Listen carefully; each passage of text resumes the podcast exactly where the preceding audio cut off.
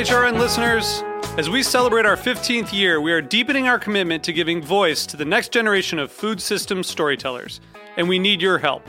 Our internship and fellowship programs help activate new possibilities for underrepresented and underestimated young people through experiential journalism, audio engineering, and production training. Through these unique programs, HRN helps food equity stewards build essential workforce readiness skills that expand their potential and foster economic mobility. Please consider supporting these critical programs. And with a minimum donation, you can be entered to win a dinner for two at an amazing restaurant in one of eight cities and tickets to a concert at a great venue in one of those cities. We have incredible partners across the country who have donated, as they also share our passion for helping to educate the next generation of food systems storytellers. Check out heritageradionetwork.org slash 15 to donate and enter to win today. That's heritageradionetwork.org slash 15 to donate and enter to win today. And make sure you donate before March 31st. Thank you. This episode is brought to you by Roberta's, home of Heritage Radio Network for 10 years. Learn more at robertaspizza.com.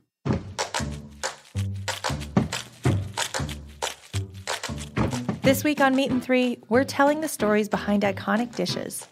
We learn what it will take to save New York's most famous egg cream, discover the importance of the goat neck in the East Village, and take a trip to India for delicious flatbreads. Our customers who come in to get egg creams and t shirts, they love to talk about their childhood or their teenage years or their college years. I was living in uh, Nepal, in northern India, and out there there's a real famous dish, a classic dish, I should say, is called paya. Parathe Wali Gali, or as it awkwardly translates in English, the lane of the stuffed flatbread makers, is probably one of the most popular food streets in Old Delhi. Tune in to Meat and Three, HRN's weekly food news roundup, wherever you listen to podcasts.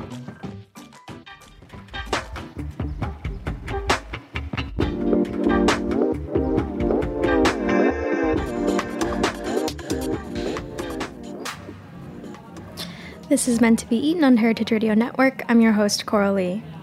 Following her studies of both Chinese and Indian history at SOAS, School of Oriental and African Studies, um, University of London, Mukta Das's research interests have continued to exist at the intersection of South and East Asian cuisine and culture.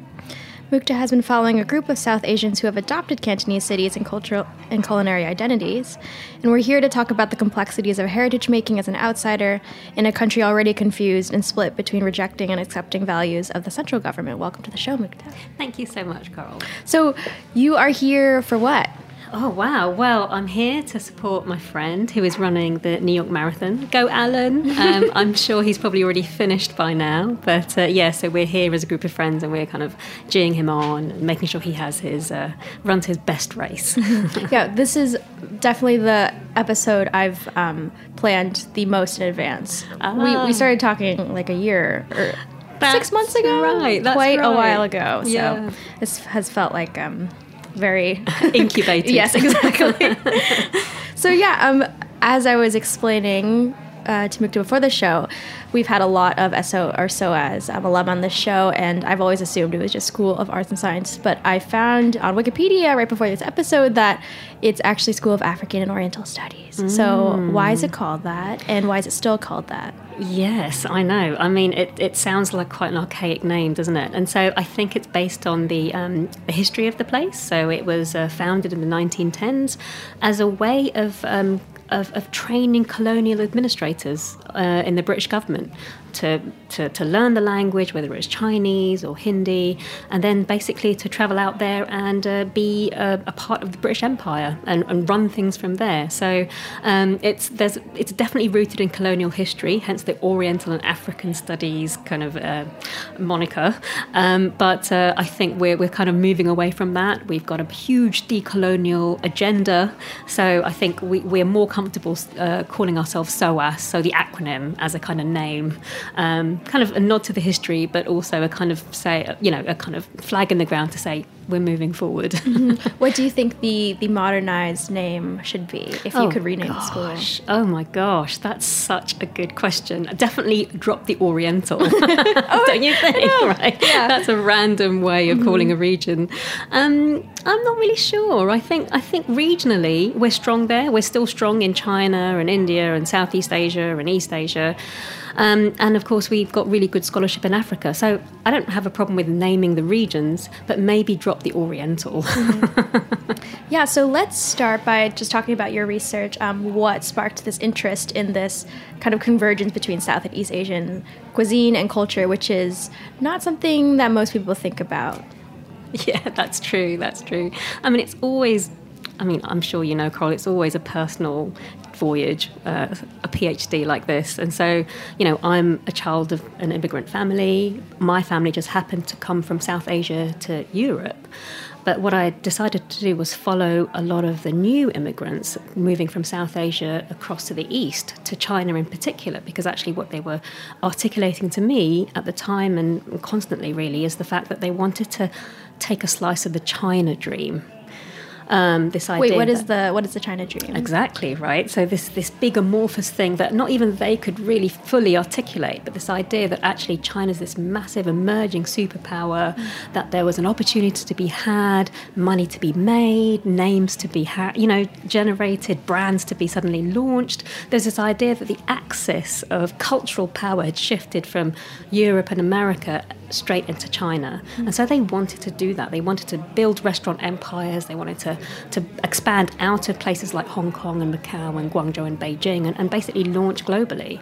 And that was a dream of theirs. And so, um, yeah, so I wanted to kind of mark that really and uh, research it make you know kind of look at it more deeply uh, and see what kind of um, you know what kind of everyday lives people led with this with this big big big dream to be had Yeah, what, when was this migration happening? Was it happening kind of in tandem with like the American dream, or is it kind of post-American dream? you know, it's a little bit of both. Um, so right now there's a huge amount of migration, and I guess it's about maybe there's an idea that America and Europe are kind of closed and to certain types of investment, certain types of um, migration, and so I guess at the moment it's a kind of post-American um, migratory channel. But actually, um, South A- Asians have been finding themselves in Hong Kong and Macau, uh, in the southern part of China, for centuries. So there's an idea that actually what they're doing is layering on top of this historical route and finding their kind of place in, in a history of, of, of South Asian migration. You know, they're finding their kind of meaning in that. Um, and so, yes, it's new and it feels like actually, you know, we have to move away from Europe and America as, as the land of opportunities, but also we've always been heading east. We've always been looking east. And both things are true for people who are, you know, trying to make a life there. Yeah, and is it reciprocal? Are there a lot of Chinese people moving to South Asia, or is it mostly one way?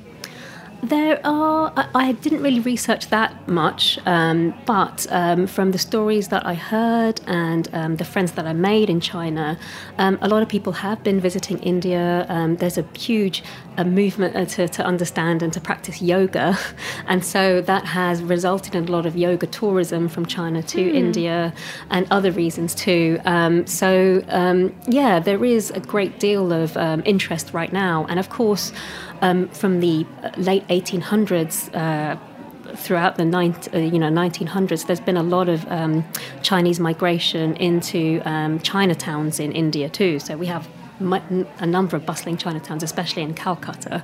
So it's been, um, yeah, again, there's this idea of there's a historical layering. Um, which sort of underpins all the new movements that people are, are going on now. So back to what you were saying as, um, or about your PhD being kind of a personal voyage. In my internet stalking of you, I also saw that you did this kind of culinary series with Chef Andrew Wong. So you can can you talk about that and what that was all about? So part of my PhD was all about trying to find, I guess, um, you know, kind of what we mean by Indian and what we mean by Chinese food. And a lot of it's not. I mean, we can assume we know what we mean, and but as you know, you know, there you can't find an origin story for ch- for a Chinese dish. You know, it's sort of shrouded in mystery. But you know, there are lots of historical research, lots of historical sources that look at recipes, and so. I- I've looked at both sides, Indian and Chinese uh, historical recipes, and um, I got in. I mean, Andrew and I were in touch via Twitter for, for several years because I've been. I was posting some random things on, um, you know, historical Chinese recipes from the Tang Dynasty, or you know, from a thousand years ago, and things like this. And he picked up on that because he's um, he's really focused on on unearthing historical uh, techniques and ingredients and, and, and skills to try and see if he can replicate those in his very modern London, tiny um, family sort of kitchen. And so we've been working together over the last few years, kind of trying to find a practical use for some of this largely poetry actually. Chefs weren't really writing recipes down but poets were and, and scholars were. And so we've been trying to kind of unpick some of this beautiful prose to look at what what these things actually meant in the kitchen. You know what kind of tastes were produced by combining these things together. Mm-hmm. um, and so yeah we've been kind of me- messing around I think would probably be the best way to describe the research that we've been doing. Mm-hmm. and so yeah so part of it's to do with kind of finding a historical basis for understanding what we even mean by these kinds of cuisines that I've been studying in my PhD. And part of it's been a very playful look at how we can kind of, uh, I guess, remix these recipes for a modern kitchen. Mm-hmm. Yeah, so what have been some of the practical applications of, like as you said, um, kind of uncovering these moments of prose or poetry and then, you know, seeing them applied in the kitchen? So we've got um, we've got about eight recipes that we've managed to kind of um, put together, and um, they're not uh, faithful recreations of, of fully formed recipes. In fact, very few there are very few historical sources in China where there are full recipes available. So it's about sort of looking at a particular um, dynastic period like the Tang dynasty or the Song dynasty, and looking at all sorts of historical so, uh, sources, you know, agricultural records, um, what was traded in and around China, and then looking at some of the prose and trying to put together things that kind of make sense uh, into a dish that tells the story of a, of a dynastic period, if you like. So it's more of a portrait of something. Um, and so uh, we've been looking at the Silk Road in particular and how that morphed and changed over the centuries. Um, and so we've put together dishes that look at how um, viticulture was introduced into China through the Silk Road. So there are recipes with, um, you know, with kebabs and grapes and, and, and things that kind of celebrate the Central Asian influence into China during that time. Mm. Um, so it's largely about sort of layering it and putting together a complicated picture that represents this kind of era, if you like, mm. rather than a faithful recipe, which, you know, are hard to come by and often because they're written by poets, mm-hmm. they're not quite, you know, right replicable. So, in studying the history of both Chinese and Indian cuisines, you're kind of noticing that they're not really so distinct, but like you said, they're very layered and almost hybridized. And so, um, what are there certain patterns that you've seen evolve throughout time and you know where did that they diverge if at all and yeah how what are some characteristics that each express hmm. well, it's interesting because actually what you have is um, a land route where uh, these influences were kind of exchanged. Um, so across the uh, the, the, deserts, uh, um, across the Silk Road, what you have are kind of um, you know certain types of meats and spices and breads and wheat um, and sort of milling and processing and things like this that are quite quite um, uniform across that region, including in northwest China um, as well as in northern India. And so you have this kind of land route that kind of almost connects the two in a spectrum of wheat and meat. and then you have a kind of maritime route which uh, basically connects southern India to Southeast Asia and China and, and slightly beyond. And there it's, it's far more complicated. Um, and this is where I usually focus on because um, I'm looking at largely maritime trading and maritime culinary tastes and whatnot. And it's not just, um, you know, Indian maritime trading empires that would bring sort of, the, you know, would you know you get this kind of confusion about where certain steamed goods come from, you know, or or rice flour, or you know, the origins of those kinds of things. Mm-hmm. They get mixed up in this history. But then you also have these um, colonial processes. You know, so if you've got Portuguese, the Dutch, the English. Um, they come in and they start to bring in different foods and ideas, um, which kind of connect Macau to, to Nagasaki to um, to uh, Malacca to Malaysia. Um, so you, you've got these very interesting, um, again, I guess layered, that's probably my word for the day, um, layered kind of culinary histories that, that connect these ports, these kind of very disparate cities and city states um, together that kind of confuse the, the, the history a little bit. Mm-hmm. Again, origin stories just don't make any sense when you're trying to plot plot, you know, where certain things come from and why, why mm-hmm. people use them and eat them and enjoy them. Mm-hmm. Yeah, so as you said, the kind of migration of South Asians to East Asian spaces is kind of new-ish. And so if you are, you know, a modern day South Asian and you are not necessarily well versed in the history that you speak of, um, what is your experience when you're moving to these Cantonese spaces? How do you kind of express your own culinary identity? Are you adopting Cantonese tastes? Hmm. Um, yeah, to, uh, it's an interesting question because actually, um, many a time I was schooled in this history, um, especially by Tamil restaurateurs um, who were really keen to say, actually, you know, we had a very prosperous empire from the 1300s and we've been trading with uh, Cantonese speaking people or the southern Chinese people for centuries. So we have as much right to be here as anybody else. So you have that kind of attitude, mm-hmm. and then you have this um, these uh, these restaurants that open up, and they have this, you know, they they have a kind of a standard. Uh, men- Indian menu, you know, of, of, creamy curries and hot spicy tomato-based sauces and, and breads and samosas and things, you know, kind of familiar to people who are just used to eating in certain types of curry houses mm. in the West. Um, and so there'll be a, a you know, they'll try and reproduce that there, you know, this kind of Euro American tradition, this right. ordinary eating, they try and reproduce there, but actually that doesn't actually work because in Cantonese culture, there's different, you know, there's different ways of, of, of ordering food, um, the different kinds of ways of, of enjoying restaurant meals, um, banquets. Uh, there's not a, a history of uh, sort of touching food directly, and there's all sorts of um, sort of um, interesting ways that people have to, na- South Asian restaurateurs have to navigate this space. And so um, sometimes it's unapologetically, okay, this is what we're serving, mm-hmm. you know, we'll find a market. And other times they've, they've They've um, introduced different kind of spicing mixtures that sound that you know they take a masala um, that you know very seed based, very very hot and spicy, and then they'll they'll turn it into something that's that tastes a lot like five spice, mm. you know, with a lot of sweet fennel and aniseed and, and all sorts of things. So they'll bring in so sweet flavors to introduce a kind of what they call a Cantonese masala. Mm. Um, so you have attempts like that to kind of get into the space and to um, you know, introduce some menus that feel a bit banquety. So they all come together, all the dishes come together at once, and you know, it's a set menu that you can just order and you can just pick at uh, with rice. You know, rather than have you know a starter, a main course, and a mm. dessert as you would find probably here, or you would order here right. or in London. Yeah.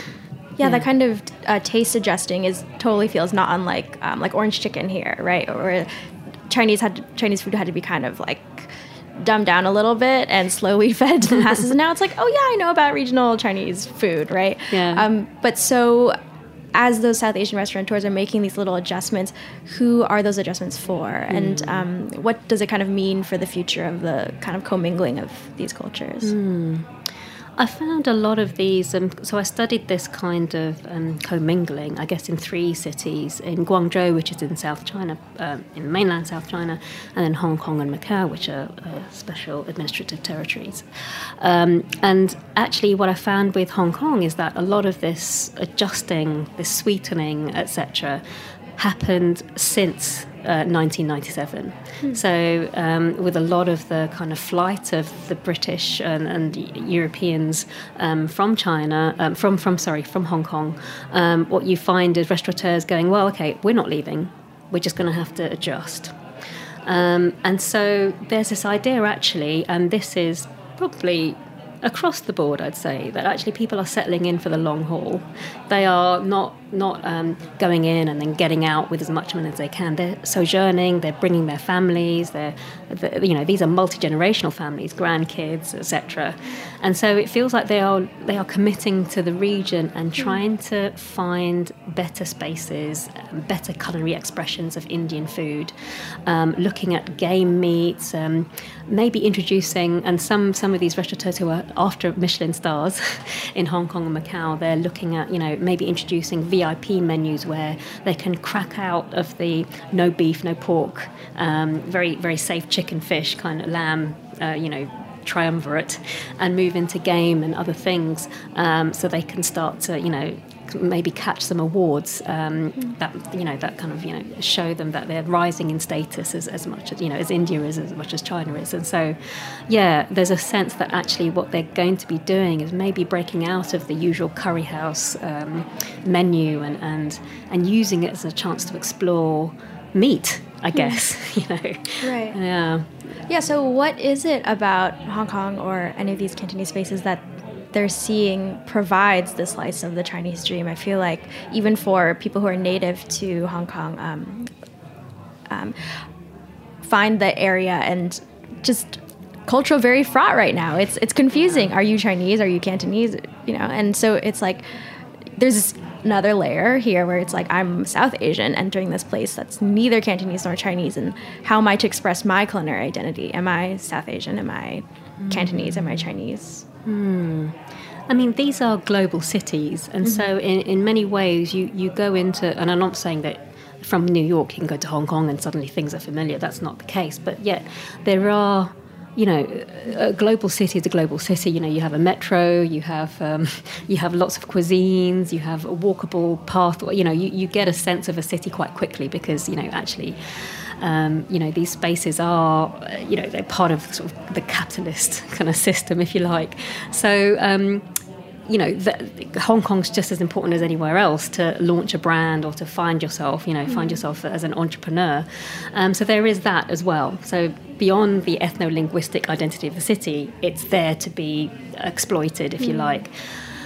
In terms of um, Cantoneseness, I guess, that's always, I guess, been in flux. Um, we've uh, you know obviously there's been um, a lot of more of this kind of exploration political exploration political activism around hong kong identity in in more recent times but actually it's been something that has been always negotiated, even during the early days of the British rule over that island and and the, eventually the new territories. And Indians have fa- have tried to find their space in that for a very long time. And there used to be very clear hierarchies on racial lines, right? So you had uh, white Europeans on top, and then you had the Asian Indian administrators, and then you had the Chinese workers or, or Chinese industrialists and the Chinese workers. You know, there was a very strict, very clear hierarchy.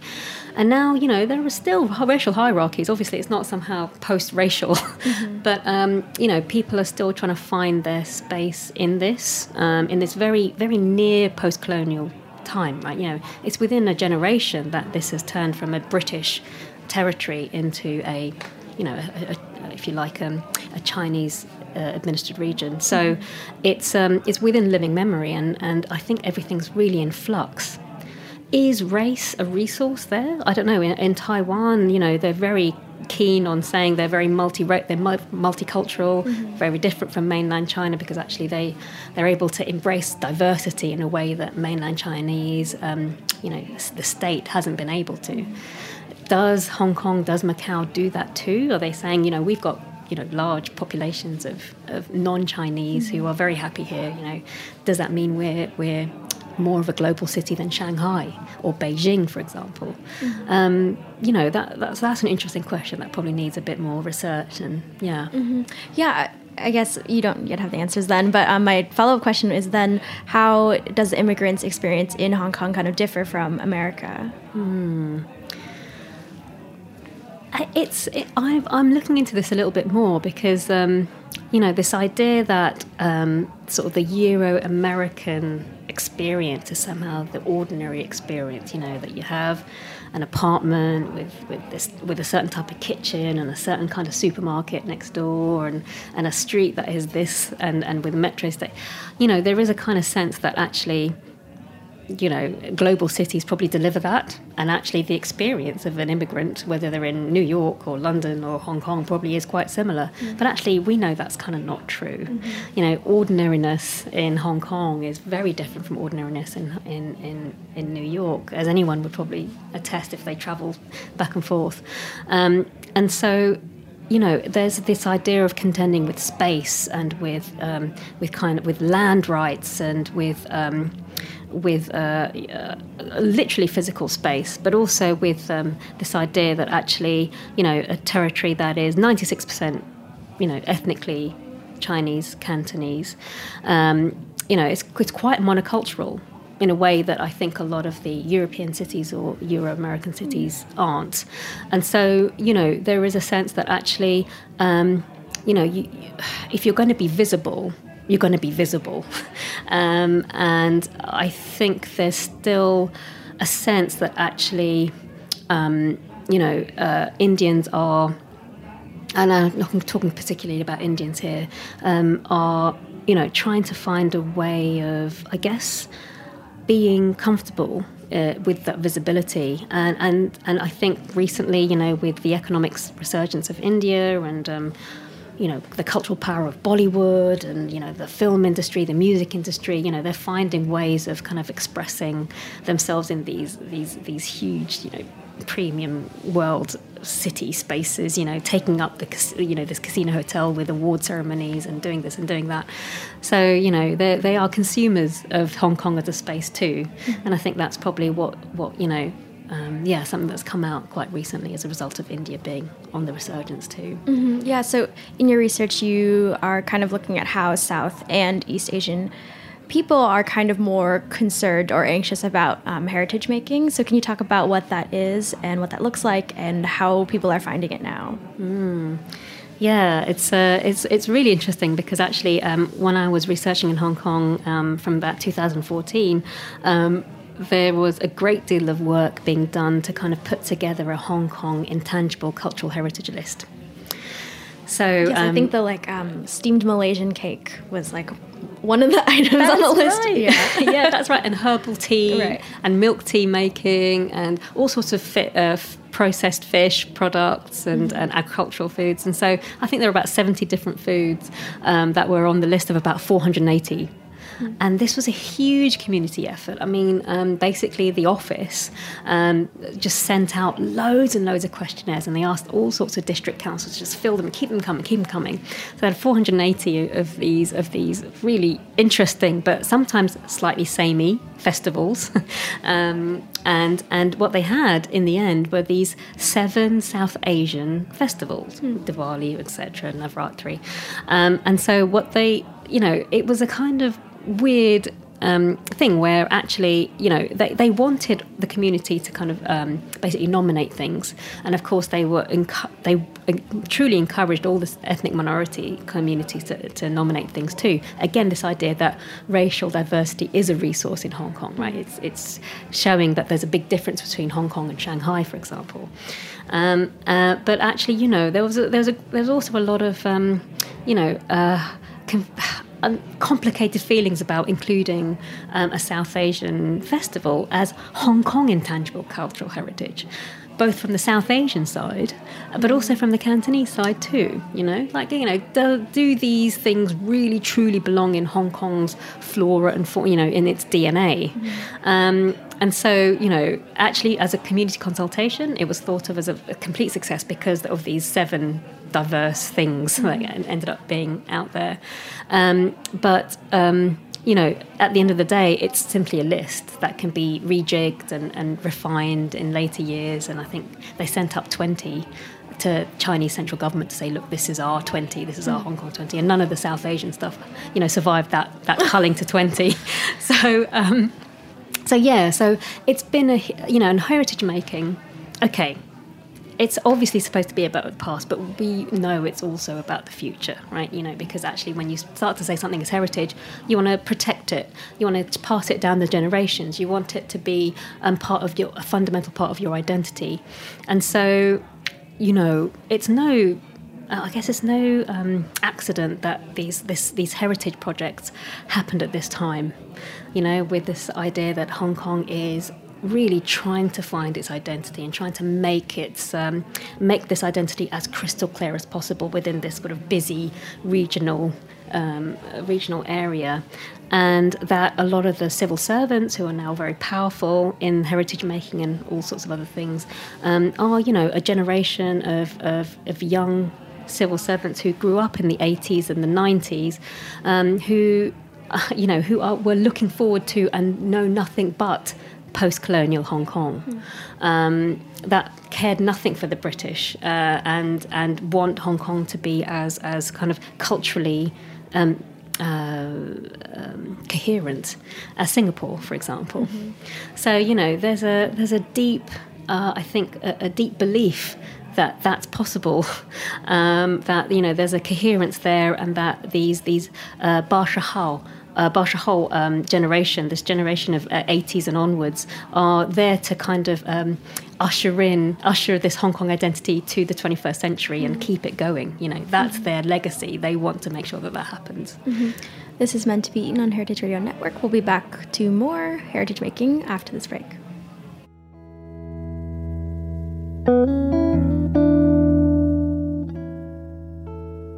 This episode is brought to you by Roberta's, home of Heritage Radio Network for 10 years. Roberta's was founded in Bushwick in 2008 and has become one of the most iconic restaurants in the country. HRN made its home inside of Roberta's in 2009, and together they have become part of the DIY fabric of the neighborhood. Roberta's, the pizza restaurant, is open for lunch and dinner seven days a week and serves much more than just the famous wood fired pizzas. Their team dreams up new salads, pastas, and sandwiches on the regular.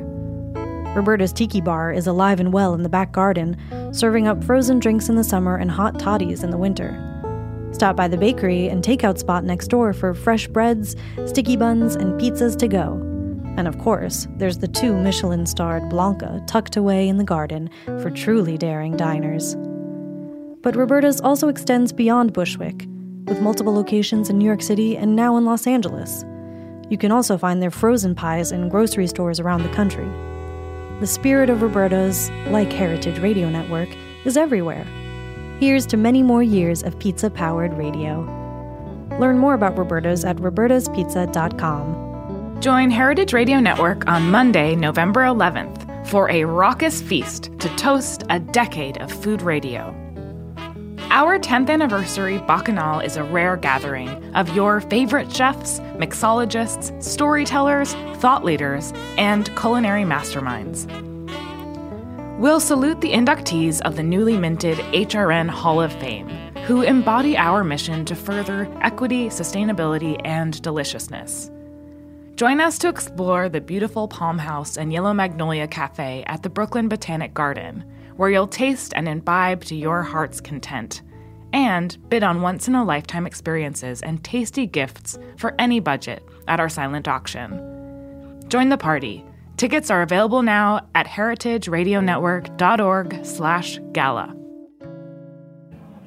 And we're back. And so uh, Mukta and I were talking about, um, if not the revolutionary kind of interest in heritage making, the at least recently popularized um, um, heritage making um, of Southern and East Asian cultures. Mm-hmm. And so, um, how has this kind of shifted in light of the recent protests? Can you kind of set the stage, um, like what the protests are about, um, what Cantonese people want, and what they're not getting, and what this kind of means for heritage making in the future? Mm.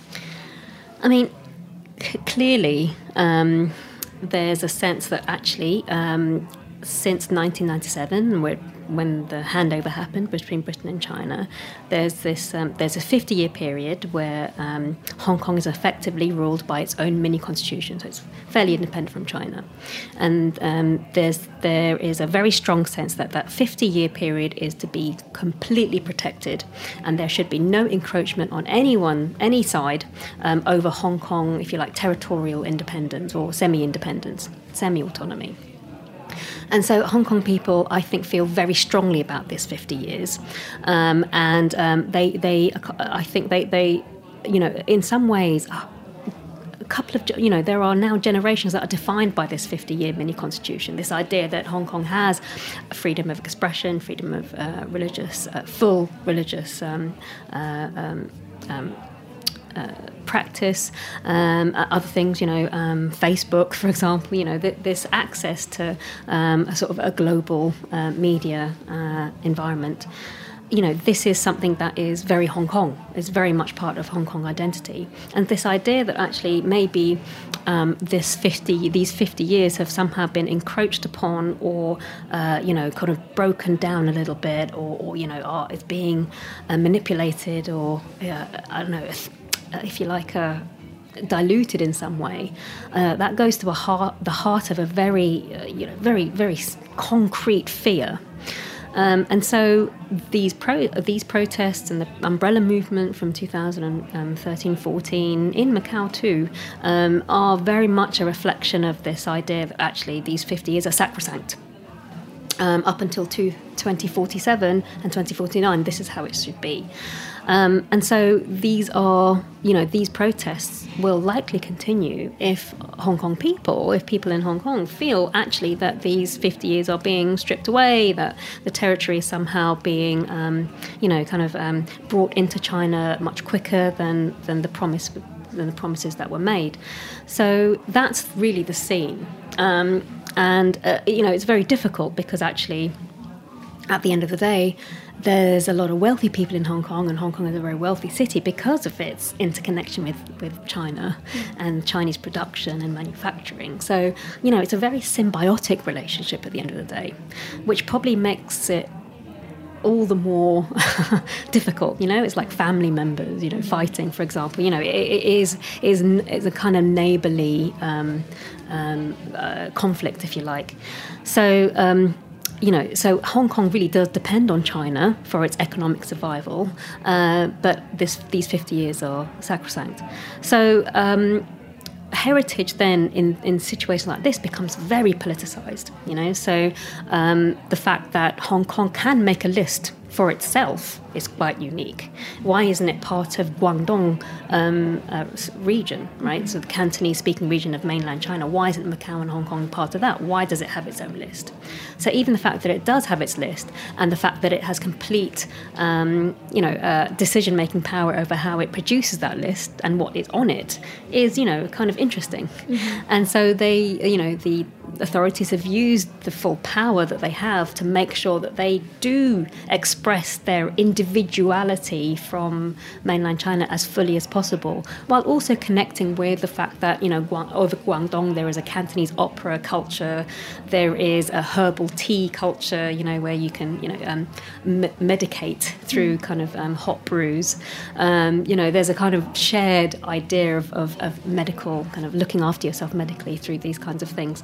So they're acknowledging that, but then there's this whole other thing about, you know, actually, but then we're also, you know, heavily um, seaward looking. You know, we have our special oyster sauces and our, our mm. fish pro- processed foods and things like this. Um, and of course, we have Hong Kong style dim sum, Hong Kong style milk tea, mm-hmm. Hong Kong style, etc. You know, this kind of, um, uh, yeah, this prefix Hong Kong style, mm-hmm. you know, it's, it's really quite powerful. Mm-hmm. Um, and so, as, as a piece of heritage, you know, as a kind of bona fide um, piece of heritage, it, it's quite a powerful statement to say, actually, we are very unique in this region, mm-hmm. um, and we should be treated so. Yeah, you totally touched on all the Hong Kong style uh, foods that I wanted to mention. Um, but so, how is in a very like we're talking very kind of big picture, but um, in like a day to day basis, how is food kind of wielded as like a social tool to accept or reject, um, you know, Chinese government influence or not? Hmm. It's um, it's it's it's interesting. Um, in some ways, I think it's kind of like the the, the competition between restaurants. You know, these how many Michelin stars can Hong Kong get versus Shanghai, or you know what kind of tourists can come to Hong Kong and what kind of money can they spend in Hong Kong compared to Shanghai. Sometimes it's all about you know this kind of thing on an everyday basis, um, just to show that actually even though Shanghai is very much you know, on Hong Kong's tail, Hong Kong is still a kind of Chinese and Cantonese cultural powerhouse. You know, they've got the best film industry, they have the best blah, blah, blah. Um, so it's about kind of keeping ahead of the Joneses a little bit as well on an everyday basis, uh, knowing that China is an, an, emerging super and cultural power. Um, but also, I guess it's about acknowledging that there are things um, in Hong Kong that are just better um, uh, better protected in a sense. You know, uh, certain types of Buddhist practices, certain types of temple practices, certain types of um, festivals and festival foods have had a long and continuous history in Hong Kong compared to, say, in mainland China, where, you know, the Cultural Revolution and other kind of um, political. Um, um uh, forces have kind of, uh, if you like, foreshortened or interrupted that history in, in China, in as much as sometimes these new generation of people who are expressing Buddhist um, thoughts and reviving Buddhism or Taoism um, are having to reinvent it in China, whereas in Hong Kong there's very much a very, very long tradition of Taoism, for example. So um, there's a sense that actually they don't have to do much to be different and more powerful and whatever and, and, and more kind of uh, expressive of a certain type of Chineseness mm-hmm. because they simply are and they exist and they continue to exist in the same vein. Um, so, in some ways, yes, there's a bit of competition as restaurants do and hotels do and hospitality sectors do, um, kind of fight to maintain their elite status. And then there's this idea that actually it's okay. We're, we're, we're good. We're, we're good. Mm-hmm. we are we are who we are, and we've always been this way, and we've never had to apologise or hide that.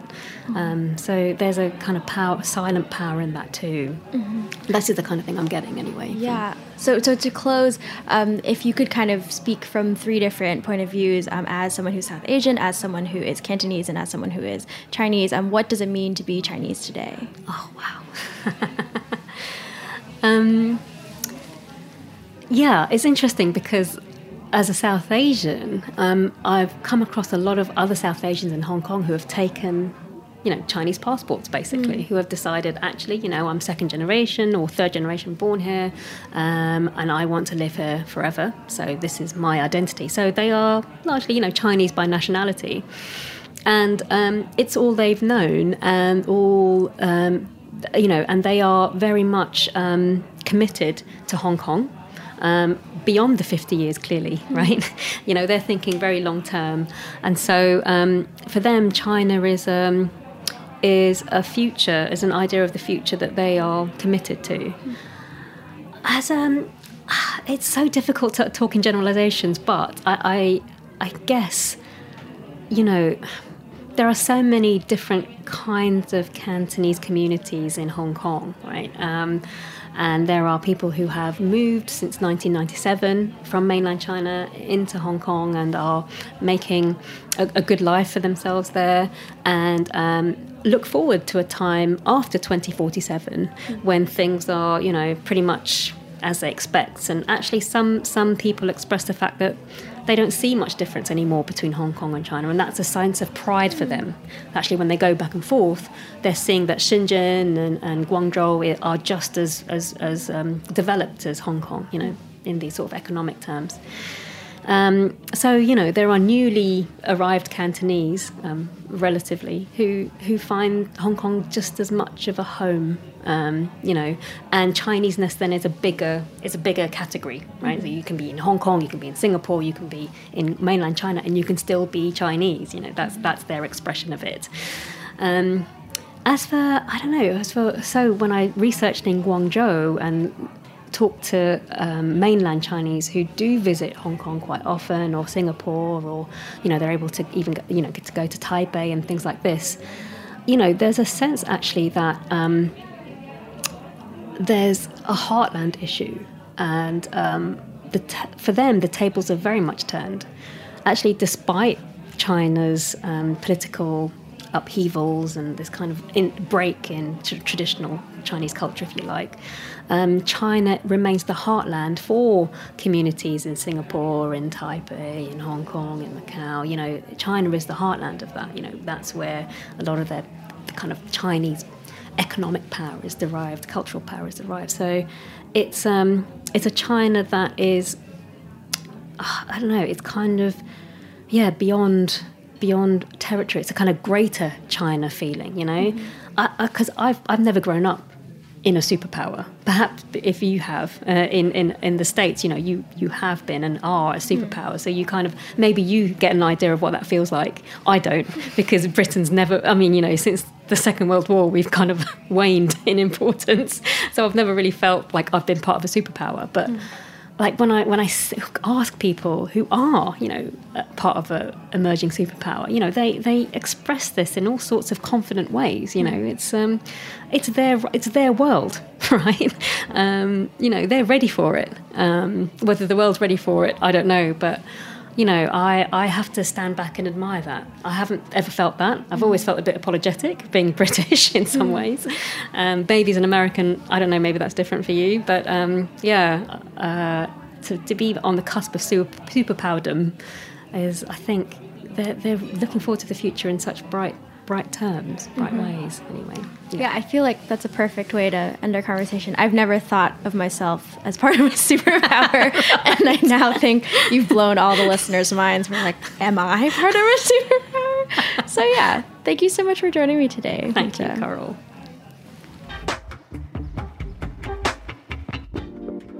Meant to Be Eaten is powered by Simplecast. Thanks for listening to Heritage Radio Network, food radio supported by you. For our freshest content and to learn more about our 10 year anniversary celebration happening all year long, subscribe to our newsletter. Enter your email at the bottom of our website, heritageradionetwork.org. Connect with us on Instagram and Twitter at heritage underscore radio. You can also find us at facebook.com slash heritage radio network. Heritage Radio Network is a nonprofit organization driving conversations to make the world a better, fairer, more delicious place. And we couldn't do it without support from listeners like you. Want to be part of the food world's most innovative community? Subscribe to the shows you like, tell your friends, and please join the HRN family by becoming a member. Just click on the beating heart at the top right of our homepage. Thanks for listening.